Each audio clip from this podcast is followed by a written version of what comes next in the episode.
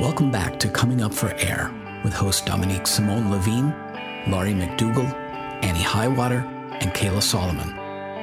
This podcast is produced with love by the Allies in Recovery team in solidarity with our listeners.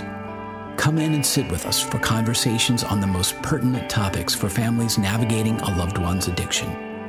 We created this podcast along with the learning modules and discussion blog in support of you. We salute the work you are doing and your dedication to helping your loved one find a way through. And now, coming up for air. Hi, everyone. Hi, Dominique. Hi, Kayla. How are you today? Good. Hello, Laurie. So, just for our listeners out there, if you don't know, Dominique Simone Levine is the creator of the Allies in Recovery website. And Kayla Solomon is a clinician that runs a Wednesday night group, and family members can access that group through the website.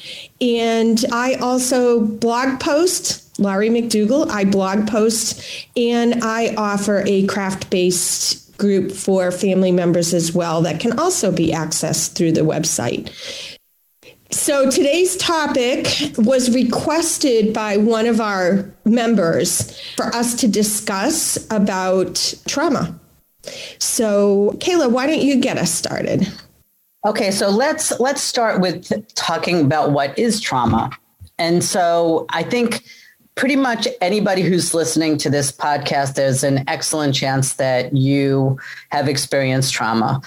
Because if somebody, if you're in a situation where there is crisis, if you're in a situation where there's any level of abuse, if you're in a situation where there's any level of becoming dysregulated emotionally, you get set up for trauma. And basically, what trauma is, is either one incident or a series of incidents that actually change the way your brain works. Because what happens with trauma, which could be verbal abuse, physical abuse, sexual abuse, or massive anxiety over the course of a period of time, what happens is your brain actually shifts to be able to deal with the trauma. And we wind up operating from a more um, primitive part of our brain, which is fight or flight. And as we all know, with fight or flight, you wind up losing your ability to think because basically the reptilian part of our brain, all it cares about is survival. And so your brain is saying, at this moment, what do I need to do? Do I fight? Do I run? Do I hide? Do I freeze? So those are the choices that we have. And I'm sure there's other choices that people have developed over time. And what trauma does is it gets stuck in our brain and it gets stuck in our body and creates this situation where even when it's not happening, it comes back up. So that actually is what trauma is because if you if you're in a difficult situation and you process it well, it does not come back. But what trauma is about is it doesn't get processed. So it's stuck inside of you, which is why when something happens that triggers it, which could be a similar situation or something that seems completely unrelated, it comes back up. And as I like to describe, you wind up looping in that feeling and thought and the sensation. So if you think about trauma is this entire body reaction because you feel it in your body, your heart starts to race, you get tight, you wind up breathing differently. You have these thoughts that repeat themselves over and over again. It might have flashbacks about what happened. You might be repeating things that you heard or repeating the visual in your brain. The way you know it's trauma, it's this repetitive sensation, thought, feeling that does not necessarily correlate to what's actually happening at the moment, or it could. So, for example, the person that wrote to us was talking about all of the nasty things and horrible things and accusations that their loved one d- makes to them when they're altered, when they're drunk or in a massive addiction spiral. And so, what happens is that, as many people know, when people are either blacked out or altered because they're using drugs or alcohol, they say and do things that are very, very, very mean and often come with this process of blame. So you get blamed for things that are happening, true or not. And what she was asking us is, how does she deal with the repetitive thoughts that she has and the memories that she has when she's thinking about these things in her head? What do you do with that kind of trauma? So that's what the topic is today. Also, I think what we really need to deal with is how do you deal with trauma in general? Because there's there's all kinds of situations that it plays out. So that's our topic for today. So let's open it up and then I can talk about what the options are for trauma, but I would love to hear from everybody else as well. I think this is such a great topic and I don't think it gets talked about enough. And I also I don't think that people understand that trauma often has to be treated different than a lot of other other reasons why we go see counselors or we go see therapists in that actually what I've heard, and maybe you can comment on this, Kayla, because you're the clinician and you know the, the numbers and statistics and all of that a lot better than I do.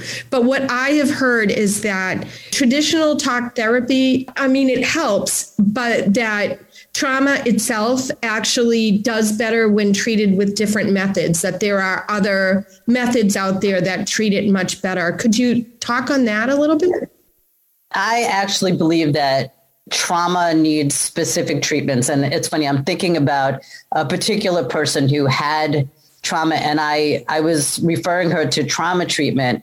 One of the things that was interesting about this situation is trauma treatment can be very triggering because there's all different ways to get to the trauma, but some of them bring the trauma back up and can absolutely send you over all kinds of terrible edges. So with her, I sent her to a DBT program, which is dialectical behavioral therapy. And basically what that is is a skill-based program. It's how do you manage your emotions? How do you self-soothe? How do you work with meditation and mindfulness? How do you improve your communication and your interpersonal skills? It was completely established for people have borderline personality disorder, but I think it's a skill set that lots of people need to have. So what happens is that gave her this framework to be able to handle whatever came up in the trauma treatment because I didn't want her to be so triggered that she was going to actually decompensate and fall apart there's a couple of trauma treatments that are very well known. One of them is EMDR, which is eye movement desensitization and reprocessing. And that basically is based on the fundamental belief that the trauma is stuck in your brain. I like to think of it as a brain massage. So it started out by using, they had this pointer that went right to left and right to left. You're thinking about the trauma and your eyes are moving side to side. And that actually stimulates both sides of your brain. And then they have tappers, or you could tap on your chest, or drumming is a good way. And walking actually is bilateral stimulation. So what happens is that the EMDR is based on and there's also bilateral music that you listen to when you're doing EMDR, but it basically raises the memory and then you're using this bilateral stimulation to dislodge it in your brain so it gets processed differently. That's how EMDR got started. Now, David Grand, who was a master practitioner, was doing what this what was called slow EMDR, where he was taking the pointer and instead of going quickly back and forth left to right, he was taking the pointer and moving very slowly across the, the horizon. And he was working with this young woman that was not able to do, she was a figure skater and she was not able to do a triple jump. And he tried it for a long time, nothing helped. And one day he was moving the pointer and he noticed that she was having this, this central nervous system reaction. Maybe she was twitching or there was something in her facial features that he noticed that there was some kind of unconscious reaction. So he kept the pointer in that space and he'd stop moving. And he noticed all kinds of unconscious movements that she was making. And after the session, she was like, Oh my God, I saw this and I realized this and this happened. He had no idea what was going on at the time. But what he realized is that he, he started to make this association between the visual cortex, which is the part of your brain that sees, and this ability to process things in a different way. And so he developed what's now called brain spotting. And what brain spotting is, is that you you don't even have to come up with a memory. You just kind of get in touch with that sensation of not dysregulation of not feeling calm and you find a spot that heightens it. Or you find a spot where you're calm and you just look at the spot you don't have to do anything on purpose. You don't have to bring up the memory. You just look at the spot. And I'm trained in brain spotting. It's remarkable because it makes absolutely no sense but it works. So instead of having to relive the entire trauma, you could just have a teeny memory or sensation and you find the spot and and it's it's come very far so there's all different kinds of ways to do it now but you look at the use of your eyes to help you process trauma so that's brain spotting so there's emdr there's brain spotting there's eft which is the emotional I think it, the emotional freedom technique, it's EFT, but it's tapping. It's basically tapping where it's kind of tapping on acupuncture, acupuncture points that associate with anger and depression and anxiety. And it's all these points and you could process through that as well. So EFT, I'm sorry, I don't remember the actual, um, what it stands for. There's also somatic experiencing, which is basically where you're finding the part of your body that's holding on to the trauma. And all you're describing is the sensation. You don't have to live through all of the details of the trauma. And you basically process the um, trauma through your body. And you're working with practitioners to process it through your body without having to relive the memories. That's a much safer method for people who don't want to go through the whole thing again. But the, the body holds the memories the body holds the trauma and it's about re- all of these methods are about releasing the trauma from your body and your brain because trauma really is stuck in your body and in your brain so anything talking does not touch the body and talking doesn't necessarily help dislodge it from the brain which is why these there's all these different methods. Now, I'm quite sure that there's other methods as well, but those are the ones that I'm aware of at this point. So you if you're going to go for trauma treatment, you want to find a clinician that actually has this experience and uh, training. So specializing in one of these. There are people who, who specialize in trauma, and that's what you want. And there's also people that are not clinicians, but they're more they're more in the body, the somatic world, where it's like massage therapists that could also do some of this work because they're trained to help you release it from your body. You know, that's interesting. That's interesting that you say that uh, because I went to a chiropractor one year and he did something in my neck and I started crying and I can't even tell you why. I think about that time and I'm like, why did I cry? I just don't even understand where it was coming from. But I wonder if it isn't similar. Similar because there's also cranial sacral, which is a massage based therapy.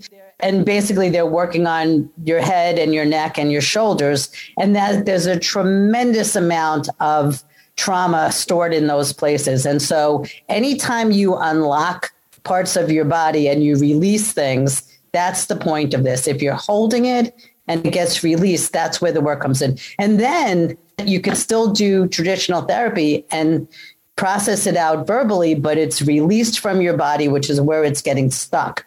So if you think about trauma as stuckness, that's what the issue is, which is why when, for example, this woman is talking about she relives what has been said to her and feels tremendous pain, it's the looping of the stuckness which is the same for anxiety. What anxiety is, is looping in a stuck kind of way. So if you have fear in a given situation and you're handling it, that's not anxiety. Anxiety is this kind of looping, not helpful, just kind of stuck. It, it's about being stuck. So anything where you're experiencing stuckness, you know you're not on the track because things that work process out. They move through they shift they change. You're on a path. But but if you're stuck in something then you wind up doing the same thing over and over and over again and it's not actually helping you. It's not serving you in any way. But it feels like you're kind of trapped in um, a torture situation. Yeah. And with anxiety you're torturing yourself So let me ask you this then, Kayla. Are these methods designed in a way so that if you're still in the throes of a loved one with substance use disorder and your loved one starts behaving that way, right? Starts verbally abusing. I'm not saying physical because in craft, when it comes to physical abuse, we strongly suggest you get the help that you need, that you stop doing craft, you get out of there, right?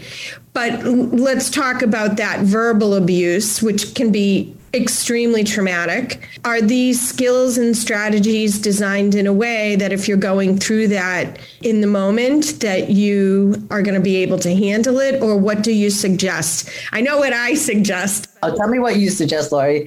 Okay. What I suggest is, is this is a perfect opportunity to set down a boundary and remove yourself from the situation. Yes. In fact, I would say you deserve to move yourself from the situation. What you just raised is the historical aspect of trauma. Okay. So, what we need to know is there's the history that we have with our loved ones, but with all clinical issues, the most valuable thing you could do is what I say return to the scene of the crime.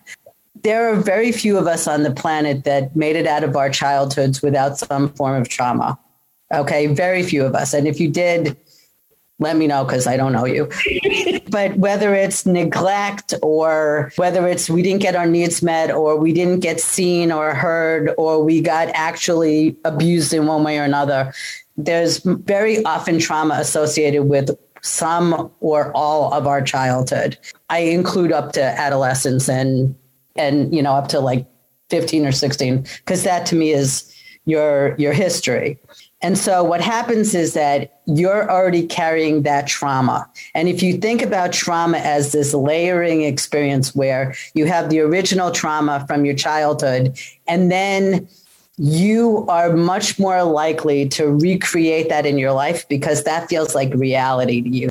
Almost normal, almost comfortable because that's even if it, you hate it, it's familiar. And so when you're doing trauma work, you're not only working on this particular moment, you're trying to clear out all the trauma that you carry through your whole life. The analogy that we like to do is the tree if the tree has a disease and you start cutting off its limbs, it doesn't help you at all. It doesn't help you at all. And what real trauma work does is it goes to the roots. So if you actually take it out from the roots, then what you're winding up doing is you're creating a space and you're creating movement and you're creating the room to recreate what your life is like as opposed to keep repeating the same patterns and dynamics over and over again. And it's the same thing that you were saying, Laurie. If somebody's been doing something with you for years, then it's this accumulated trauma that you carry around. So how you're reacting to it is not fresh. It's old. And once you start treating trauma, then you then have more choices in how you're going to respond. So, for example, this leaving that you're talking about becomes much easier once you start dealing with your trauma because you have new choices. Right. And kind of piggybacking on what you said, I believe that we become comfortable in those patterns, which is why we stay in those situations. As difficult and as awful and as much as we hate it in the moment, it's so difficult to get out of it because that brings on this level of unknowing and we're so entrenched in the pattern that moving away from it is so painful. It's it's just so painful. So maybe maybe getting help for some of that trauma ahead of time can make it a little bit smoother or a little bit easier to move away and to and to say no I I don't accept that behavior and I'm going to have to leave the situation. Well, I think this is possibly one of the most important points that you could possibly make with trying to do the craft program because we're asking people to change their behavior. That's the fundamental request that we have of craft. It's look at yourself, look at the patterns, look at your part of the patterns and do something different. And what what trauma does is it locks us in into the old and and I think this is true for everything that we are creatures of habit, we like the familiar. We like to do, we like to know what to expect. And even though it might be terrible and dysfunctional, at least we know. And I think that people, people are very, very happy to keep doing what they're doing, even though they, it makes them miserable. And what we're asking people to do is step into, as you said, the unknown. It's like going up into the rocket ship and like being in space, it might be exciting, but it's very scary because you have no idea what to expect. And that's exactly what we're asking people to do is step into the unknown. And once you step in the unknown, actually, ironically enough, even with trauma, what that does is it's going to raise the reactivity level that you have because you're going to be scared and anxious. But that that's the anxiety that actually is for good. That's the anxiety that allows for change. I'm, I'm listening to this meditation by Joe Dispenza right now about stepping into the unknown and basically allowing yourself to see yourself as your own healer. And he talks all about the only way to do this is to step into the unknown. If keep doing what you've always done, nothing changes. And what PTSD does is it locks us in physiologically and it makes it very hard to do things differently. So the therapeutic part of it is to unlock yourself, unlock your central nervous system so that you then get to have more choices. And I think there's added complications with this as well because it's stepping into the unknown for yourself but it's also stepping into the unknown of what the other person is going to do. And so we're carrying this added burden and trying to find ways of stepping into the unknown and letting go of the burden of taking your loved one with you, that they've got to also kind of go into the unknown and figure it out for themselves at the same time. Which goes back to the control issue. I'm thinking about from the point of view of the person with addiction and the very high levels of trauma. Women, alcohol, it's like upwards to 90% have a history of trauma. A lot of it's severe trauma. And rather than having mean things said, which there are, I'm sure, in that traumatic history, there are lots of degrading things that went on during the, the abuse of, of the drugs and the alcohol that are also traumatic and it's it, it's just again this layering on of childhood trauma plus maybe 10 years of drinking will do as a female. Or uh, we've had families write in where their their loved ones have been raped either past or present. And it's adding so much more complexity to somebody's recovery. And then the mentioning of this jumping into the unknown it, i kept thinking it's not the unknown it's nobody. If i walk away from that blackout drinker who's been my husband for 20 years, if I start walking away from him, I'm putting in danger my whole life because he's my husband for 20 years. And, and so you have that fighting and the aloneness that you have to jump into is one you have no idea. I mean, you don't have your resources, you don't have the, the near future figured out we do that safety planning module in our alliesinrecovery.net site for that very reason. Have something in the in the trunk, uh, some kind of bag with a few days of supplies in it. Just think it through because it may not be it may not be horrible what you're walking away from, but you have to be able to walk away from it. So think a lot about how and what you're going to say. We often suggest, yeah, I just got to go out for some milk you know, oh, I forgot something at the office. I'll be right back. You know, whatever it is, you need to come up with a plan for yourself so it doesn't feel so unknown. And I know you're thinking of it from a psychological sort of humanity point of view, but I'm thinking of it logistically as well.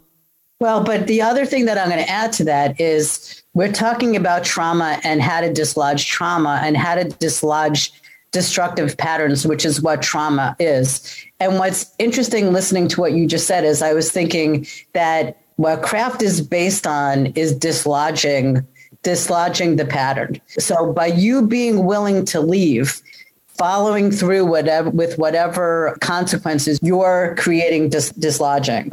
And so I never thought about it this before. So thank you very much. Because if you think of the pattern as being stuck, anytime you change one small part of it, you're creating dislodging. and that dislodging allows for change. But again, it goes into the unknown because we don't know what the change is going to lead to, which is why people who are dealing with substances don't want to change because they're terrified. They don't know what they're stepping into. So we're all doing the same thing, which is that once you get dislodged, then you go into the unknown. And I think the only way to do this is to start, and this is the practice I'm doing with these meditations, is this belief that the unknown is filled with amazing possibilities. And do I believe that right now? Not quite yet. if I say it enough times, and that's what this is, it's like you have the example I like to give is I lived my life for a long time as a control freak, having all these great plans, knowing where I was going, had everything set in place. And there's been these several periods of my life where every single thing in my life fell apart all at once because I like to do everything at one time, all at once. Relationship, home, work, finances, done, collapse in one moment. And meanwhile, I remember just being so pissed because as an anxious person, I had planned for all these alternate possibilities. What if this happens? What if this happens? And this package of collapse was not one of my plans. Okay. I was like, wait a second. I spent a lot of time preparing for the worst how come these were not on my list? All of it fell apart. And what happened was I was crushed and devastated. And as I like to say, all breakdowns lead to change. It was a lovely moment for me. Terrible time. It absolutely was the best thing that happened to me. And so people who come in to see me know that this is my belief system. If you have a breakdown, everybody's like, oh my God, my life fell apart. This is not working, blah, blah, blah. I get all excited. I'm like, great, this is great. Why? Because I think that we build our our life as a house of cards. It's this interesting structure, but then the freaking wind blows, it collapses, and we have nothing. And this is the hitting bottom of the, the 12 step program said the ground gets taken out from you and there's a hole. It's not just you're hitting bottom, you're like laying down on the ground. It's like there is a hole where your life was. And the best part about losing everything and changing everything in this way and stepping into the unknown is you then get to rebuild from the ground up. Okay. So instead of living in a trailer, you get to actually pour a concrete foundation and start building a solid structure. And so I am a major fan of collapse. I am a major fan of stepping into the unknowing from my own personal experiences. I, I hate the feeling, but it's led to unbelievable, amazing possibilities that I could not have dreamed of. The only thing I'd like to add to that is collapse doesn't necessarily mean collapse of the entire house. You can have moments of collapse, and it's an opportunity in that particular piece of your life to start building a new foundation over there. Absolutely. It doesn't have to be everything is gone. It could be, it's like little moments actually and that's just an opportunity to do some learning and to change some things and to create new uh, newness also there's one other thing to to think about that dominique brought up and that is having having a plan is a really important piece. Having a plan, then having a backup plan, then having a backup plan, but expecting your plan to completely fall apart is really good. Yeah. So have a plan and practice it because practicing ahead of time and like doing all of these things, learning craft, coming up with some skills, creating a plan, practicing, going to your counselor, engaging with brain spotting so that when when the time comes and you're faced with whatever that situation is, that verbal abuse or whatever, you do have some tools in the toolbox and you can identify the moment oh here it is here is my opportunity. And i can almost guarantee you you're going to feel you're not going to feel good doing it. A lot of people think that when they start to make change that it's just going to go swimmingly.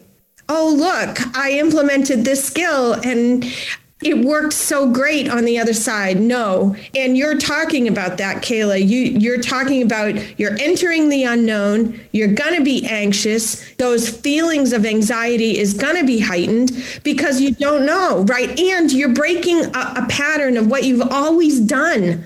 You, that can't be a comfortable thing to do. In fact, it's it isn't a comfortable thing to do and, and it's probably going to feel worse in the beginning but once you get to the other side, you're not in the in the area of unknown anymore. Right. And if your intention is to change and to create change, then you need to think of this as becoming a concert pianist. Nobody becomes uh, goes to Carnegie Hall and plays in Carnegie Hall without starting out with uh, scales. Okay, so you're not going to be brilliant at this the first time you do it, but if you keep practicing and then going back and noticing, well, that didn't go well. Why? Because it's not just it didn't go well. Why? Why didn't? What did I do? And what could I do differently? And be nice to yourself about it. You tried something new. Give yourself a break. Be patient with the process, and then just keep going. Keep trying. You said it for me, Kayla. And we talk about this in rest meetings all the time. Implement your plan, but when you're done, afterwards, review what happened and I often will say, ask yourself, what did I, what went well? You know, this went, I was really good at this. I did this, this, and this, and it went well. And then ask yourself, what can I do? You know, what needs changing? What do what I, I do differently? Yeah, what can I do differently next time? And be prepared to have to implement it again and again and again and again. And then one day you will get good at it. Yep. Okay, so we are pretty along in our conversation. We've been here for quite a while.